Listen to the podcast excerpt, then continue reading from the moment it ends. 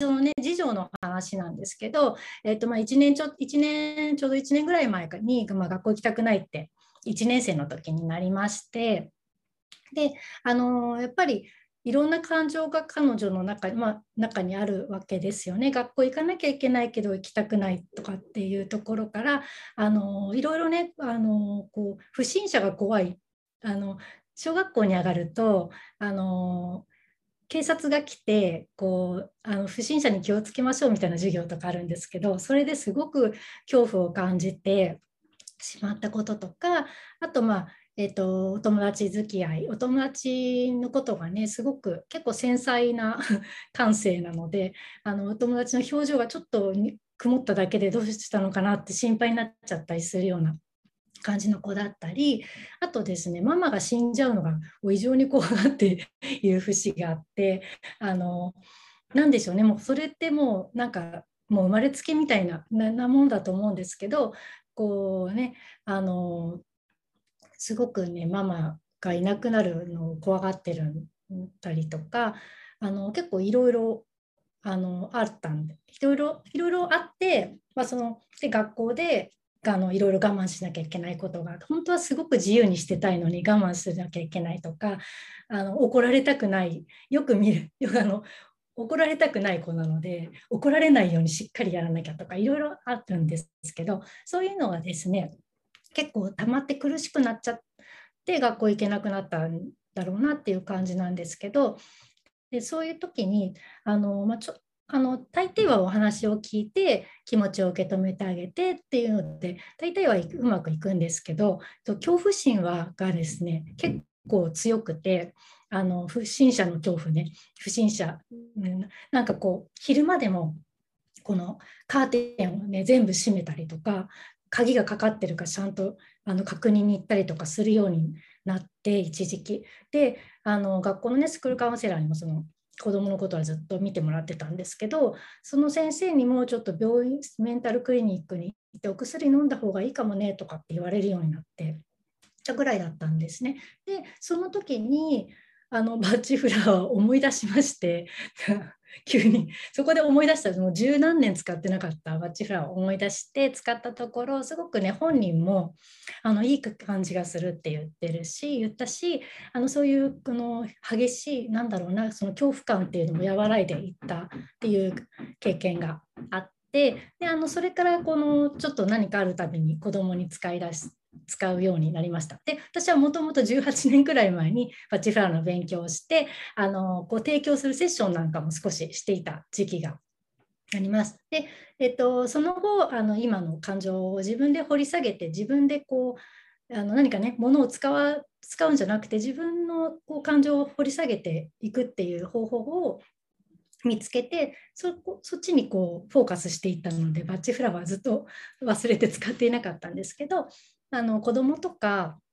今すごくあのよくあの反応す 反応というか聞くなっていうあの、まあ、聞くとか言っちゃいけないんですけどあの本当は薬じゃないのであのものだと思っていてであの今日はあのむっちゃんですね。薬剤師のむっちゃんをお呼びしてえっと、むっちゃんは今でもセッションをね、ダッチフラのセッションをされているので、ちょっとお話を一緒にしていこうかなと思っています。で、えっと、むっちゃんはですね、あの薬剤師さんで、まあ、ホスピスですね、をメインにあの活動をされています。で、私とむっちゃんが出会ったのはもう10、10何年も前に、あのね、自由が丘にスピリチュアルファーマシー、スピリファっていうね、すごい一戸建てでお庭がすごく広いすごい素敵な薬店があってそこでねこうあのバッチフラワーとか漢方とかホメオパシーとかって扱ってる扱っていてその勉強会もしてるっていう薬薬店であの出会い あのいろいろイベントでね一緒に過ごしてきたという経験があります。で、えっと、むっちゃんですね。えっと、ちょっとじゃあむっちゃんに自己紹介をしていただきたいと思います。よろしくお願いします。りえちゃんありがとうございます。はい、あの懐かしいです。りえちゃんと10もう20年近く前ですかねに出会った時のちゃんと今のりえちゃんのこの大きな違いにも感動して、今、うるうるしながら聞いておりました。ありがとうございます。お時間の中、本当ありがとうございます。えっと、ちょっと自己紹介なんですが、えー、私は薬剤師をしてえー、今もパートで働いております。それと同時に、まあ、いろんな活動をしておりまして、中でもやはり、ええっと、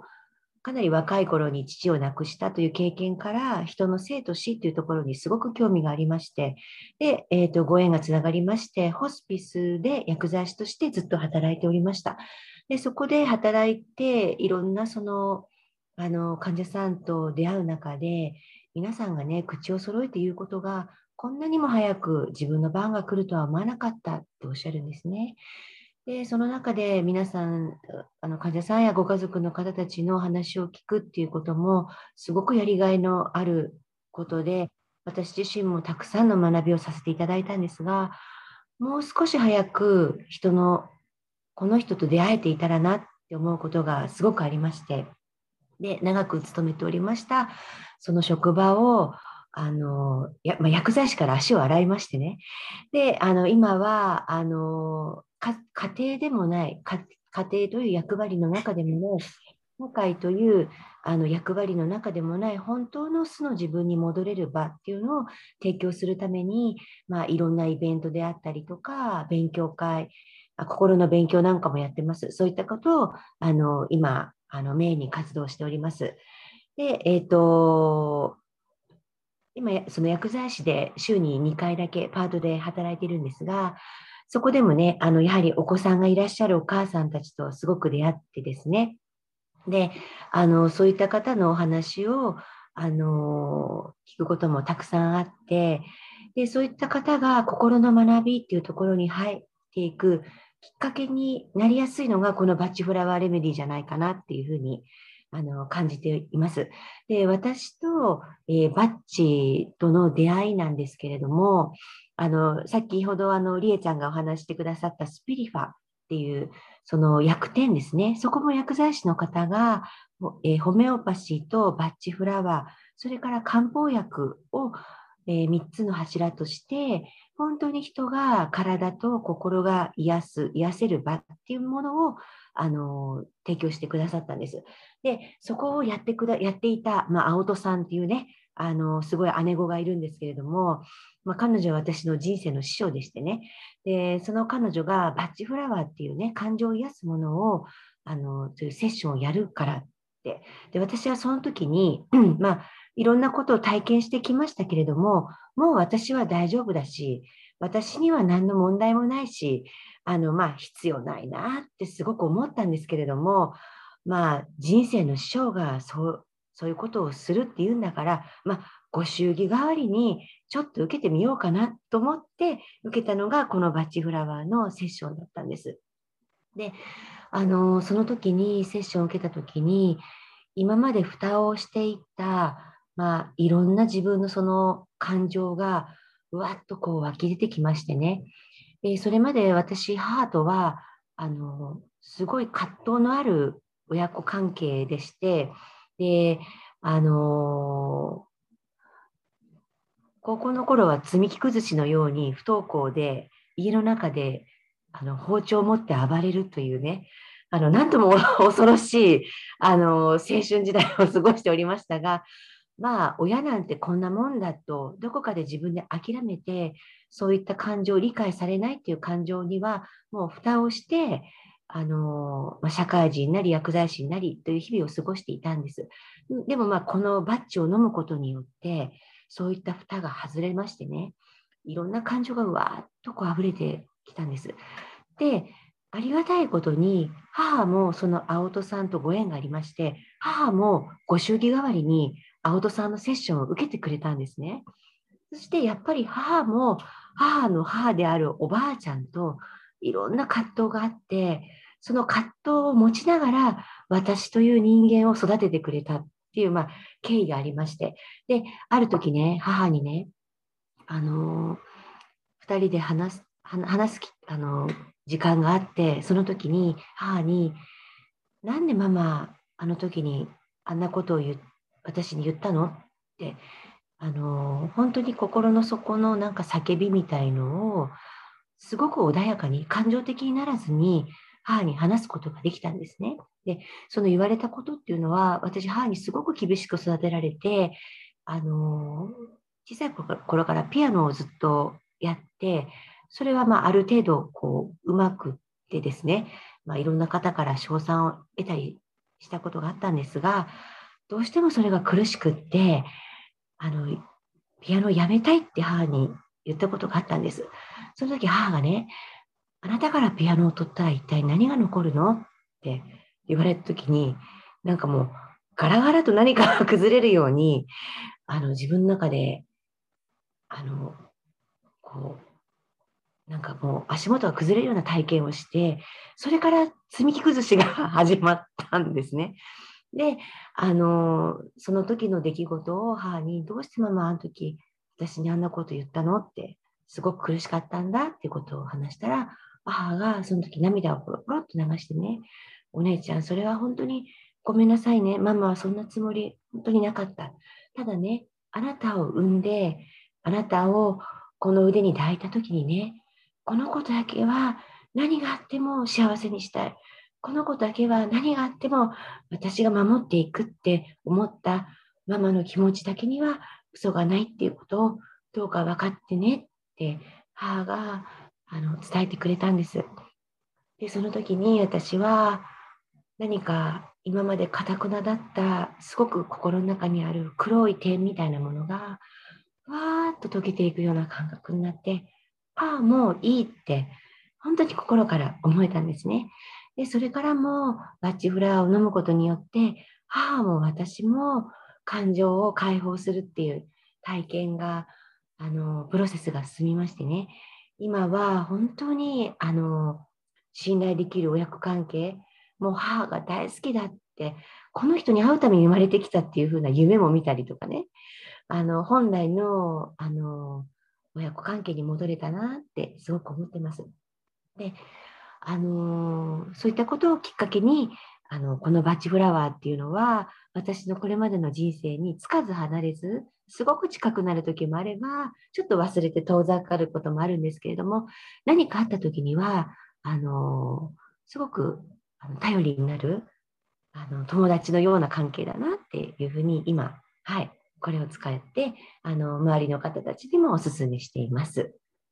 はい。ありがとうございました。すごい感動的なお話で初めて聞いたんですけど、こう詳しくね。あそんなことがあったんですね。素晴らしいです。うん、そうなんですよ。感情にね、向き合うっていうことってね、本当に、うん。あね、でお母さんも素敵なお母さんなんですよね。ね感情ってね、その飲まれてしまうと、すごく厄介なものでね、ああ、この感情なんかなければいいってすごく思うことがあるんですけど、でも、その感情が本当の自分、本当にこういうふうに生きたいんだって思う自分の道しるべになってくれるってすごく思ってるのでね、あの、その感情を見ないことにするとか、なかったことにするっていうことじゃなくてね、うまく感情と付き合いながら、本当の自分が持ってきた青写真っていうのかな？そういうふうなものにあの導く道しるべとして感情と付き合っていかれたらなっていうふうに思ってます。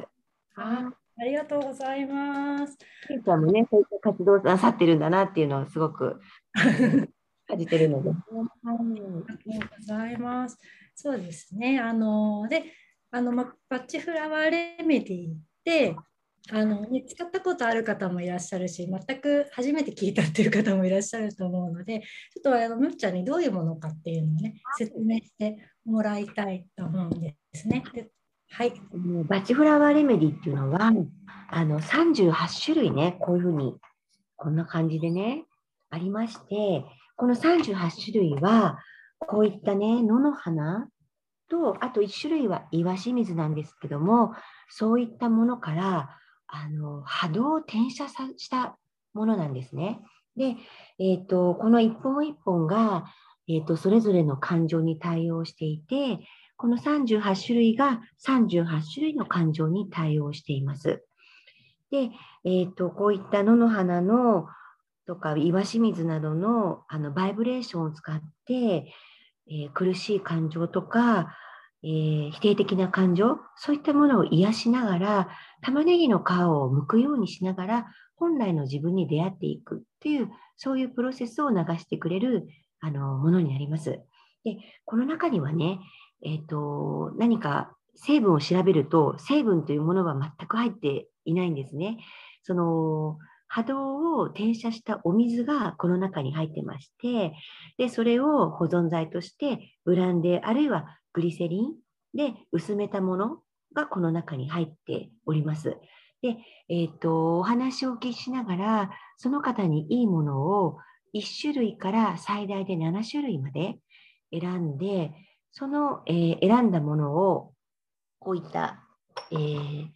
ストックボトルですね。この中にお入れして、で、それを混ぜたものを、えー、1回4滴、え、それを、えー、1日に4回以上、こう、ゼッカでね、こういうふうにこう、スポイトになっておりますので、これをこう、ゼッカで、こう、1回4滴飲んでいただいたり、あるいはこう、お飲みのこう、飲み物の中に、こう、ポタポタと入れていただいて、その、ね、飲み物をこう飲んでいただくというふうな、あのシステムですね。で、この中にはあの薬のような成分は全く入っておりませんので、いろんな薬を併用していらっしゃる方とか、あるいは小さな赤ちゃんとかね、それからお年寄りの方まで、どんな方でも安心してお飲みいただけるっていうことが、あのすごく、えっ、ー、と、これの一つの使いやすい特徴かなと思います。で、えーと、38種類の指標がありますので、それでご自分で選んでいただくっていうこともできますし、慣れない間は、まあ、私たちのようなプラクティショナーっていうね、専門家がおりますので、そういったものに、えー、話を聞いて選んでもらうっていうこともできます。はい。で、あの、バチ博士っていうのは、あの、こういうシステムを、あの、発見しただけでなくね、もともとは、あの、イギリスのお医者さんだったんですね。で、えっと、細菌学者であるお医者さんが人を治療していく上で、やはり人の体と心っていうのはすごく密接で、病気っていうのは本来の自分である魂と、それからこういうふうにして生きていかなくちゃいけないとか、社会や親とか、そういったものに教えられた自我、そういったものの葛藤から病気が生まれるっていうことを発見しました。で、えーと、そういった自我やあの葛藤から生まれる、えー、苦しみですね、そういったものを癒すことによって、あの病気からも解放されるっていう風なシステムをあの編み編み出した方で、こういったね、バチ博士の遺産とかね、いろんなね、その、ま、哲学書っていうんですかね、あの考え方そういったこう書物なんかも出てるっていうのもこのバッチフラワーレメディを支えるあのものの一つになってるかなって感じてます。うん、そうですね。はい、ありがとうございます。あの私もあの公式 LINE に登録してくださってる方には昨日の午前中にお送りしてるんですけどこう薬剤師としてねこうもっとこう、うんと幅えーとまあ、人をホリスティック医学っていうんですけどこう人をぜ人を丸ごと何て言うんですか丸ごと、ね、一つ人間として捉えるっていう医学にすごく私は興味を持っていてその丸ごとって言った時に例えば、えーと、体を全部を一緒に見る？例えばこうねあのなんだろう目と子宮はつながってるとかそういうことももちろんあるし心と体がつながってるっていうこともあるんだけどさらにそのなんかその魂的な魂、えっと、魂と自我のギャップでね葛藤で病気になるっていうバッチ博士の考え方を聞いた時にあもっともっちょもっと広い捉え方があるんだなってその人の本当に望んでる生き方と今現在の生き方のギャップみたいなところだと思うんですけど多分それってすごく私の中でも納得がいってあの、まあ、漢方薬局でずっと働いてたので、まあ、がんの方がんの患者さんとか結構多いし多いんですけどでもそういう話とかも周りの方の話も聞くんですけど大きな病気をしてあのそこで今までの生き方を見直したことで気づいたら病気が治ってたっていう話とかもまあ聞くんですよね。でそういう話とかもすごくあ本当にそうなんだなっていうふうに思ってあの私はバッチフラワーのその哲学が気に入って習い始めてで私もあのでっていうことで提供してみてっていうことが、えーとまあ、十何年前15年ぐらい前かなにやっていました。で、え、ー、と私のあの私の実家これは私の実家なんですけどやっぱ子供とか動物とかあとはよく言わあのお年寄りとかその健在意識こうしなが健 在意識が何て言うんですかね。弱いと弱いって言わないですね。あんまりこうこうしなければっていうのが強くないね。あのこう素直ピュアな ピュアなという、ね、子供とか動物にやっぱりすごくよく反よく聞くなというか反応するなっていう感覚があるので特にあのお子さんとか動物とかに使われてる方が多いようなあの印象を受けるで受けてるんですね。で、えっと、むっちゃんもカウンセリングをセパッチのセッションをされててお子さんというかどんな方がいらっしゃったりしますか？はい、あの最近多いのはですねあの今受験の時期でねあの受験でそのすごくお母さんが心配してるっていう方がすごく多いんです。で皆さんねあの自分が心配してるっていうことに気づくっていうよりもとにかく息子や娘を何とかしたいっていう思いがねすごく強くってあの勉強していないとこんなんで大丈夫なのかしらとか、私はこんなに心配しているのに、どうしてあの子は全くわからないんだろうっていうね、まあそういうケースがすごく多いなってすごく思います。で、あの、やはりね、お話をお伺いしてるとね、思うのはね、皆さんどなたもね、本当は優しいお母さんでいたいしね、本当は理解あるお母さんでいたいし、本当は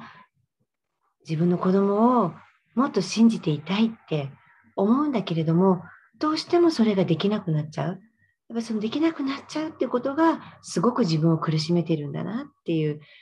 あのところに気づかれる方がね、すごく多いなと思います。で、今ね、すごくよく出てるレメディーがね、このレッドチェストナットっていうね、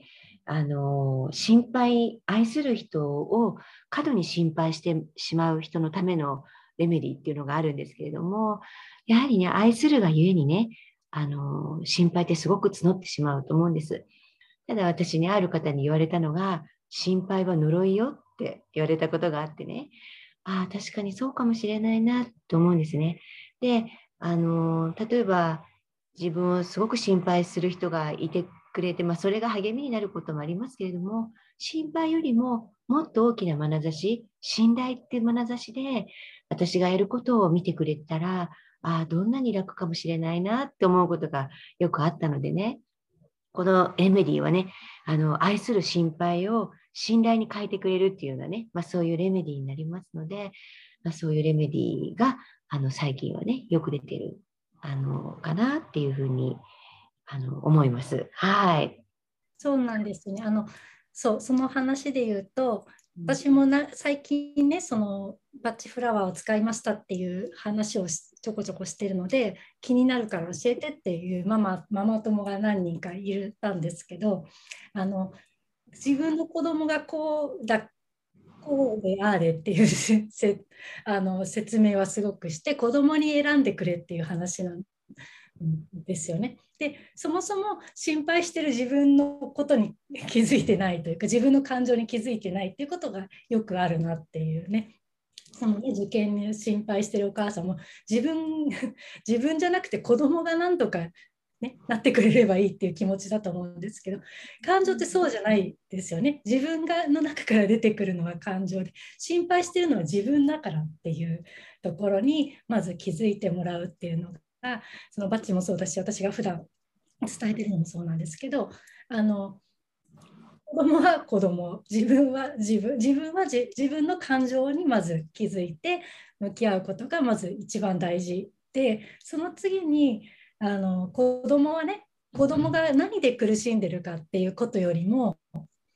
子供にこうなってほしいっていうことがある結構あるんですよ。子供がもっとなんだろうなもっと穏やかになんとかにななんちょっと具体的なのを忘れてもっと子供がこうなってくれたらいい。こうなこういう気持ちになるレメディーを飲ませたいとかって言うんですけどそうそれは自分の希望ですよね。お母さんの希望なだけであって子供がそうなりたいと思ってるか全く別問題。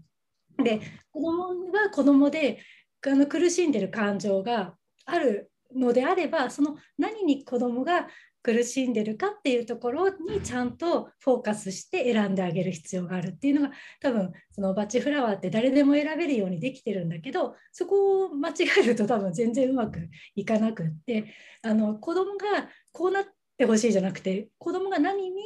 苦しんでるのかっていうところをちゃんと聞いてあげるっていうことが大事で。やっぱりそれをちゃんと聞いてあげるためには自分がある程度整ってないと感情に振り回されてる状態だと多分うまく聞き出すことはできないんじゃないかなっていうふうに思ってます。でね、あそうあとそのむちゃんが言ったレッドチェストナットっていうのはあのうちの次女もねママがねいなくなったらっていうなんかねこうちょっと何かもしママが死んだらどうこうみたいな話が昔ちょっとしたことがあったらもう大泣きしてしまってあのママが死ぬことなんて死んじゃダメだとか言ってあのまなみって言うんですけどまなみより先に死んだら絶対ダメとかって大騒ぎになったことがあってあのすごく心配してるんですよね。であのたまにこうなんか引っ張るんですよ私もこれを 顔を。でなんで引っ張るかっていうとママがもしかしたら変装してて偽物かもしれないと思って引っ張ってるらしくてこう顔を引っ張りつつ口の中の,、まあ、あの銀歯があるんですけどその銀歯チェックして 偽物じゃないかどうかをあの定期的にチェックしてるって。昨日私かもすいません話がない。昨日髪の毛切ったらなんかママじゃないみたいとか言って疑われて あのそのチェックが入ったんですけどそういうねちょっとねあのちょっと苦しいんじゃないかなっていうねママがいなくなったらどうしようって思うのって苦しいんじゃないかなっていう時とかに、えっと、子供にその子供結構あの苦しかった時はレッドチェストナットとあとあの恐怖に対してはうちはあのアスペンっていうね。あのお化けを怖がる感覚のって言われてるんですよね。アスペンとあともう一つあのウォルナットかな。くるみのお花なんですけどこうねあの、まあ、変化を恐れたりするようなエメリット3つ取った3つね飲んでもらった時に結構あの気持ちがすごくふっと楽になったっていうことがあってであの、えーと、それは一人一人あの違う同じように見えても実は違ったりするのでそれぞれのお話をあの、ね、それぞれの人のお話を丁寧に聞いてあの選ぶっていうことが大事になってくるのであの、まあ、こういうねあのこういう簡単な冊子とかもあって、えーと、指標もあまあいろいろこうやってね恐れと不安にはこういうのがありますよとかね。6, 5種類かな。アスペン、チェリープラム、ニムラス、レッドチェストナット、ロックローズとかこうあるんですけど、こう読んで選んでもいいしちょっと難しければあの誰かあのお店 お店に買いに行くとお店の人が相談に乗ってくれるような場所もあるのででやってあのもしちょっと気になる方は試してみたらどうかなと思います。もあのうちまで来れる方はうちにもあるので あの私あの輸入が輸入してこんな大きい何万円とするのを買ってしまって賞味期限が10年前に消えてるんですけどこういう形で入ってます開けてないのもあるんですけど 一回も使ってないものまであるんですけどこういうこれあの2010年に期限が切れてるんですけど40%のあアルコール27%であの全然飲んで大丈夫ではあると言われてるので家では子供が 子供の飲み物に混ぜて飲ませてます。のでこれをあのお仕事でね使ったりはできないんですけど もし試しに飲んでみたいという方がいれば是非いらしていただければ飲めますという形で。でえっとこんな感じであの私と、まあ、むっちゃんは使ってるんですけどあのここからちょっと質問を何か聞きたいこととかあのあれば他あのむっちゃんに答えてもらえるのでありましたらかんあの基本的なこととか、えっと、具体的にこういうこういうことに聞くのありますか？でもいいのでどなたかありましたら。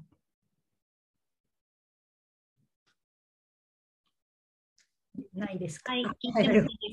い、じゃあ、かずみさんからお願い。あ、はい。りーこさん、むっちゃんありがとうございます。むっちゃんのお話にすごく感動して いました。であのフラワーエッセンス、りーこさん少しお話してたんですけど、私2人目のあのお産の時にあのレスキューレメディーを使ったりとか、まあ、妊娠中も使ってたんですけど、でもすごいレスキューレメディーがあることでなんか落ち着きを取り戻せたっていう記憶があって、そしてその今日入ってくださった荒木さん2人目の 子を取り上げてくれてるんですけど。あの私がもう陣痛でうーとかなりながらレスキューレメディーがあって荒木さんがすぐカバンから探してくれてあのそうそう梅津さんこれだねって握らせてくれたのがすごいあの昨日のことで覚えてるんですけどすごい安心したあ荒木さんよく分かりましたねみたいな感じで そうすぐ探して握らせてくれてなんかレスキューレモディもそうだけど、やっぱ助産師さんの存在もすごい大きかったんですけど、すごい安心感の中を収んできたなっていう記憶があります。で、あの質問なんですけど、えっと、最近もちょっと何回かセッションとかであの深いセッションじゃなくてちょっと体験版みたいな感じで、まあ、1時間くらいでちょっとお話しして選ぶみたいなのであの私がこの間やった時はそのカードバッチフラワーのそのカードを作ってる方のカードをこう3つくらいピックしてやるって方法とあと、去年受けたのは、あの、なんていうの、ダウンジングでした、こう。なんていうんでしたっけ、あれ、こうやってやるやつ。ペンジュラム？あ、ペンジュラム、そう、こう、このなんか、この表の上でこうやって反応するところでっていうのを選んでもらったりしてるんですけど、あのむっちゃんどのように普段あの選ばれてるのかなと思ってちょっとお聞きしたいなと思いました。質問ですね。はい、ありがとうございます。えっ、ー、と私は基本的にやはりお話をお伺いして、はい、選ぶっていう方法をしてます。ただあの福島のあの3.11の時にボランティアで何回かこの、これをレメディを持って通ったことがあるんですね。で、被災地のあの避難所の方たちのお話を聞くときには、やはり初対面でね、すごくショック。もう大きい方なんかは、ご自分の話をあの話すってことがなかなか難しかったりするので、そういった時はカードを選んで、やはりその写真からもバイブレーションというのは伝わってくるのでね、あの好きなカードを選んでいただいて、気になったのを選んでいただいて、そのレメディを説明すると、ああ、実はねっていうふうにお話が始まったりすることもあるのでね、はい。あの基本はお話、あとはカードとかで、はい、あの選んでます。はい、ありがとうございます。改めて見ると、なんかいろいろ今の自分にこれとか、自分でも思い当たるのがあるなとか、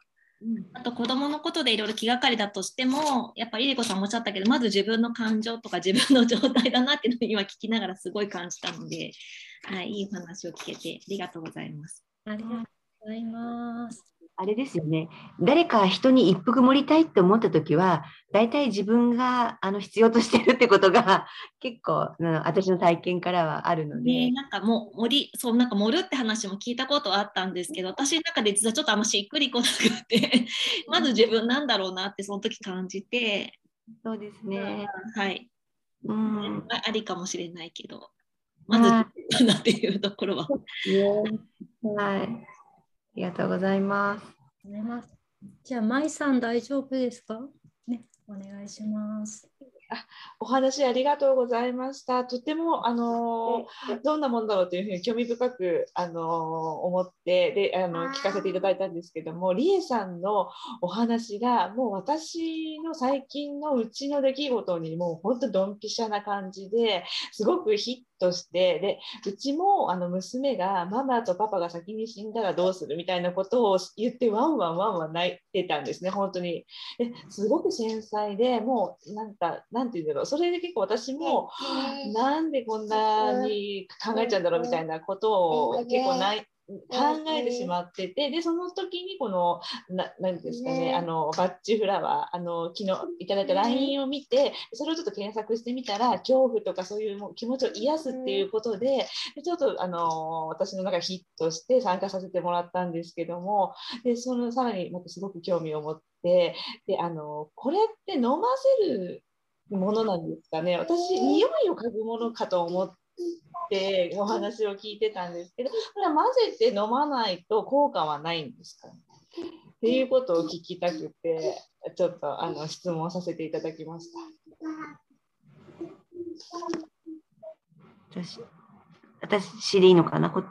じゃむちゃんお願いします。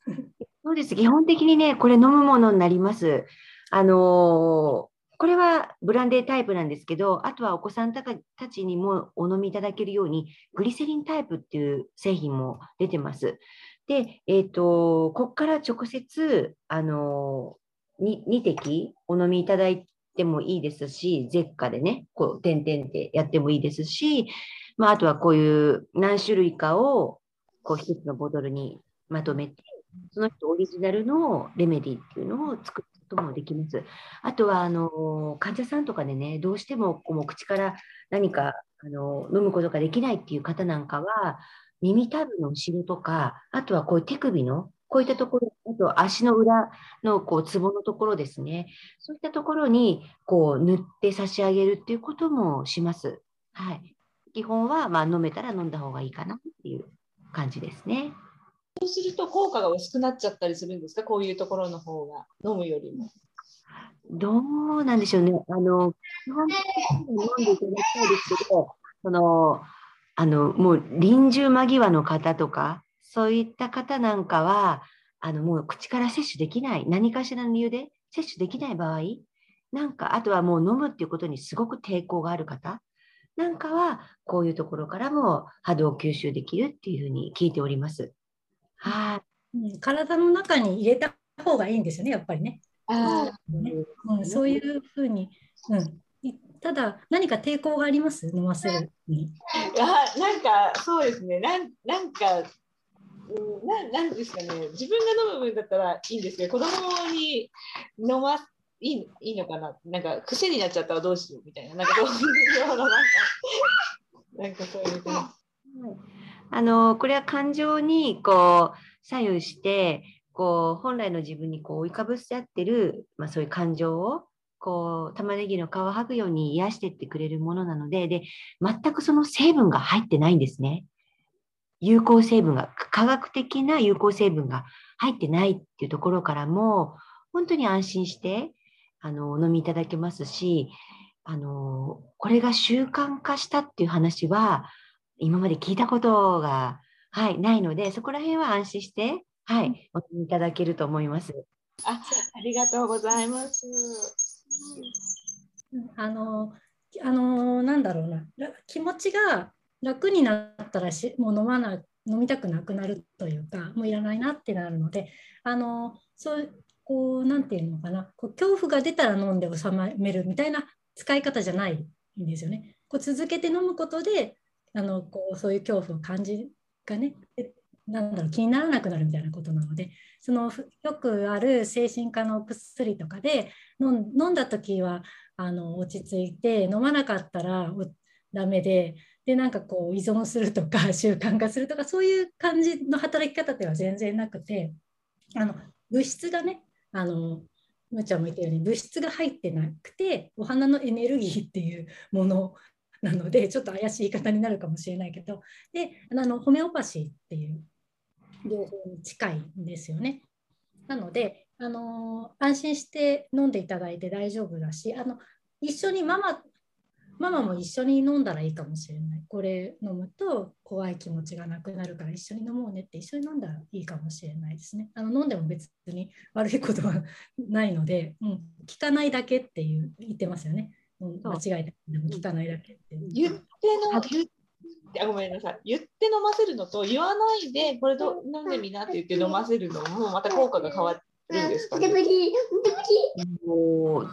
どうなん。でしょうねあの自分で理解できてあの分かってて飲むっていうのも一つあのいいと思いますけどあのうちの主人はねあの科学者でエビデンスのないものは一切信じないっていうタイプだったん。ですけれども仕事でねあのちょっと大変なことがありましてあの目が覚めるといつも4時44分だって言って俺は死ぬかもしれないってあの ちびまる子ちゃんにこう縦線が入るような時期が あったんですね。でその時にもう笑うもすがるような気持ちであのなんか何ないかって私に言ってきて、あ、じゃあこれバッジがあるよって言って、でエビデンスないものは一切俺は信じないって言いながら飲んだんですけど、すごい聞いちゃって、あの、なんか聞いてるみたいなんだよな、俺今日会議で割と普通だったんだよって、その信じない人からそういった言葉をもらったりするので、まあ、信じてる信じてないってあんまり関係ないかなっていうふうに思います。なので、まあ、それを理解して飲む、理解しないで飲むっていうことも、あのあんまり関係ないかなっていうふうにも、はい、感じてます。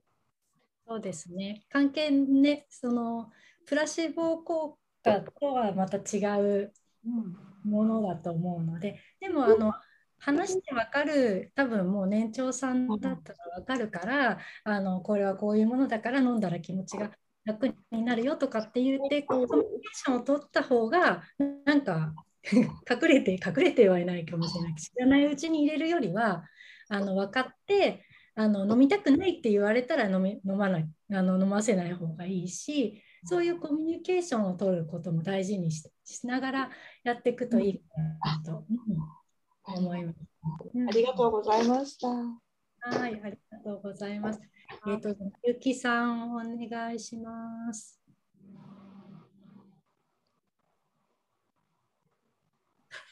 手上がって、みゆきさん。みゆきさん、なんかチャット欄に質問いただいてますね。はい。読んでもらってもいいですか？はい。えっと、じゃあ読みます。みゆきさんからどのぐらいの期間続けると効果が体感できますかということなんですけれども。はい、もうこれは人それぞれだと思います。もう飲んだ瞬間にあの感情の解放が起こることもありますし、あの続けてあのしばらく飲むことによって体感を得る方もいらっしゃいます。ただ確実にね、その玉ねぎの皮を剥ぐように少しずつ少しずつ今あるものを解放していきますので、これを例えば普通に飲むと大体1ヶ月で飲み終わるんですけれども、まあ、それを飲み終わった頃また違うものが自分の中からこう出てきたりしますのでその時にまた新たなレメディを選んでこう飲み続けていくうちにあの自分ではあまり体感がない方もねこれをしばらく続けているとこう後ろを振り返った時にああ明らかにあの時の自分とは違うなっていうのを確実に体感していただけるようなねそんな確信はありますので、あの長さとかはもう人それぞれ、あとはまあその人の思い次第っていう感じがすごくしてます。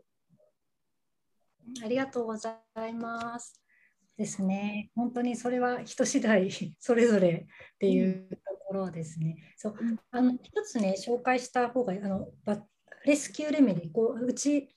あの和美さんが言ってくれたレスキューレメディのことはね、お伝えしたらいいかなと思って、あのうちは母があの母に渡してしまって 持ってないんですけど、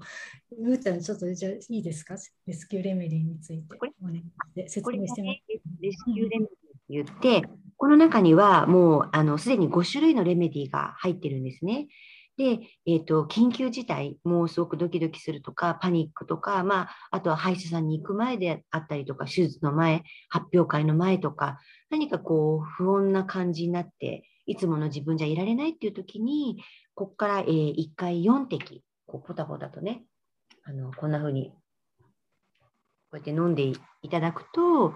あの気持ちが落ち着くっていう風なあのレメディになります。はい。そうですね。で、あのこれはクリームもあるんですね。これ私古いから今もしかしたら違う形かもしれないですけど、クリームもあって、これはあのとっさのことで飲めない時は塗ってあげるとかっていうのにいいっていうふうに言われてたりするので本当にこう多分レスキューレメディは1本持っておくとなんかお守り代わりで安心かなと思うんですよね。うちは母の父がちょっと認知症っぽくなってであの母が色もうあのかなり振り回されてしまっていてそのことにでもあのいろいろなんずっと電話がね電話かかってくることあのうち4人子供が母は4人子供がいるんですけどそれぞれに電話して仕事中に電話かかってきたとかっていうこともあってかなりお父さんが今こうやって怒ってるとかでもかなりお母さんの 母親の感情はもうジェットコースターのように動いてる時があったのでレスキューレメディを送ったんですけどあのそういうあの、ね、なんかこう思いがけないことでドキドキしたりとか何かちょっと緊張するなとかっていう時にあのあのこう持ってると持っててちょっと飲むと安心かなって思います。うちも子供もあの発表会というかオーディションのミュージカルのオーディションの前に飲んだりとかあんまりこうちょっと緊張していきたくないなっていう時に飲んでみたりとかちょっとあの慣れてくるともう自分でいろいろ選んだ選べるんですけど多分このセットをあの購入する、まあ、するっていうことはなかなかないと思うのであの、ね、レスキューは1本あるといいかなと思うのでおすすめです。だいくらでしたっけ ?2000 円ぐらい ?1000 いくら ?1700 いくらぐらいかな ?2500、600円したような気が。大きいやつかな？あ、小さくてもそれぐらいしましたっけ？そうかな？それぐらいの金額。が分からなくて。はい、あのでも買えて、なんかハハンズとかでもね、ハンズじゃない。もうあるし、あとは、なんだっけ、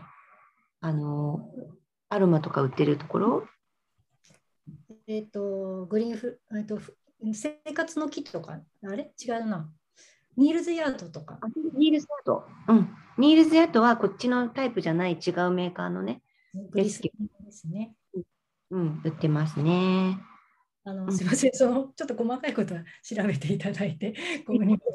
い。はい。あ、ネットで買い。はい。じゃ他に質問はい。なんか林あゆみさんと、あとさっき井出さんもなんか手挙げて。挙げてました。ごめんなさい。はい。じゃあ林さんお願いします。大丈夫。林さん大丈夫。はい、ありがとうございます。井出さんも大丈夫。手挙げマークが。はい。じゃあ林さんお願いします。お話ありがとうございました。ありがとうございます。質問なんですけれども、そのすみません、フラワーレメディについて全く無知でして、38種類のえーと、レメディの植物がどんな植物があるかをちょっと知らないんですけれど、はい、植物は例えばアロマオイルがあったりとかハーブティーであったりとか大丈夫？そういうものもありますか？でもしある場合はハーブティーとかアロマで言われているようなそのそれぞれの得意分野効果効能とは言えないと思うんですけどどういうとこどういうものに働きかけるかっていうものは共通してたりはするんですか？はい、ありがとうございます。えっと、この38種類のものがハーブティーであるかアロマであるかっていうのがちょっと私わからないんですが、はい、あまりアロマやハーブでは聞いたことがないかなっていうふうに。あそうなんですね。言ってみていいですか、あアグリコニー、アスケン、ビーチ、はい、セントギー、セラト、チェリープラム、エストナットバット、チコリ、クリマスとかっていうことなんですね。はい。えー、えー、と、あの全部あの自然の中に自生している植自生している植物になります。はい。で、クラブアップルなんかは、あの、山りんごだったりとか、あとは、えっ、ー、と、チェリープラムなんかは、えっ、ー、と、桜かな、はい、チェリー、うん、とかなんで、えっ、ー、と、私、ごめんなさい。アロマにあんまり詳しくなくて、そういったアロマがあるかっていうのが、ちょっとわからないんですけれども、はい。アロマは効能が一緒かどうかっていうのも、あごめんなさい、ちょっと勉強不足で。はい、すいません、私も。あのあれそれで言うとですね、はい。アロマ、えっ、と、アロマは、やっぱり、あの、精油ですよね。アロマって油、精油の成分が働くっていう考え方ですよ。ななあの化学、こういう、こういう成分、私、私も昔勉強したんですけど、あの忘れちゃったんですけど、こうこういう成分が働くっていうのがアロマテラピーだし、ハーブもハーブの中のこの成分が働くこういうふうに働くっていう考え方なんですよね。で、あのバッチフラワーはそういう成分が。違う、成その成分の科学的な話とは違うエネ,、まあ、エネルギー医学とかそっちの方なので、あの考ええー、と考え方というか、えー、と働く基準が違うんですよね。なので、あの働き、えーと、重なるのってほとんどないと思うんですよね。ワイルドローズの柄ではあるんですけど、ワイルドローズから精油は通ってないと思うんです。で、なので、あの働きが一緒とかっていうのはあんまりないかもしれない。ただ、あのアロマのそういう成分じゃなくて、なんかエネルギー的な使い方をするアロマテラピーもある、アロマもあるので、そういう意味では、もしかしたら何か、えっとまあ、同じ植物がもしあれば、重なる作用みたいなことは出てくるかもしれないですけど、あの多分違うと思う、違う多分というか、わかりました。違うので、うん。はい。それはそれ、これはこれで合わせて使えるし、あの、はいあね使っちゃよくないとかもないので、はい。わかりました。はい。ありがとうございます。ご質問ありがとうございます。ありがとうございます。確かにそうですね、その波動療法っていう分野になると思いますので、あのーであのアロマとかはやはりその精油の成分で、思います。はい。ありがとうございます。ありがとうございます。荒木さんがご質問です。はい、どうぞお願いします。すみません、時間なのに。あの、さっきの使い方で参考になればなと思ってたんですけど、あの、さっき梅津さんが言ってくださったように、私、助産院で働いている助産師なんですけれども、あの、割と現場に持ってくるママって、あの、いらっしゃいまして、で、その時にやっぱりギャーギャーやってる時に飲むことができないので、あの、大切波動だから持ってるだけでいいって思ってるママもいらっしゃって、結構身につけてる望む方とか、あとその、なんていうんですかね、ルームスプレーみたくして、部屋にシュッシュシュッシュシュッシュ、自分で取るんじゃなくって、されてる方もいらっしゃったので、あの私も全然専門家ではないんですけど、そういう使い方されてる方があのいらっしゃいました。ありがとうございます。そうですね。あの飲む飲めれば一番いいですけど、飲めなかったらあのダメだっていうことじゃないので、そういういろんなね、ルームスプレーとかもいいですよね。あのお風呂に入れるっていうのもありますね。一応あの私とむっちゃんはその一応えー、とイギリスのエドワード・バッチ財団のなんていうんですかちゃん正当的せなんか使い方をね、こう最初勉強してこういうのはよこれは違いますとか これは正規の使い方じゃありませんみたいなのをちゃ結構しっかり習ってるあのんですけどそうじゃなくてもっとあの緩く緩く活用されるっていうこともありだと思うので、はい、あのぜひあのあの取りや取り入れやすい形で取り入れていただけたらなって、うん、思います。ありがとうございました。最後にごめんなさい、なんか味とか香りっていうのがあるのかだけ聞いてみたいなって思ったんですけど。味とか香りは全くないです。あの、このグリセリンだとグリセリンの味ですし、ブランデーのものでしたらブランデーの。ブランデーの味ですね。ブランデーの味。わかりました。ありがとうございます。ありがとうございます。はい、ではちょっとお時間も過ぎましたので、いいかな？終わりにしていきたいと思います。えっと、はい。で、毎週やっております、ハピクリカフェですが、来週はですね、あの、プラスの、あの、嬉しいとか楽しいとか、あの心地よいとかワクワクするっていうこうプラスの感情と呼ばれてるものを入り口にあのですねこう自分の希望を膨らませても夢を叶えるために、えっと、感情をどう活用していくかっていうところであのワークがありましてそれを体験していただく会にしたいと思います。えっと、いつもはねネガティブな感情を入り口にっていうことはよくやってるんですけどプラスの感情も使い方本当に感情のね使い方次第でですねすごくあの何ですかね行動力につながったりあの目標達成につながったりっていうことがありますのでぜひそのプラスのね感情のを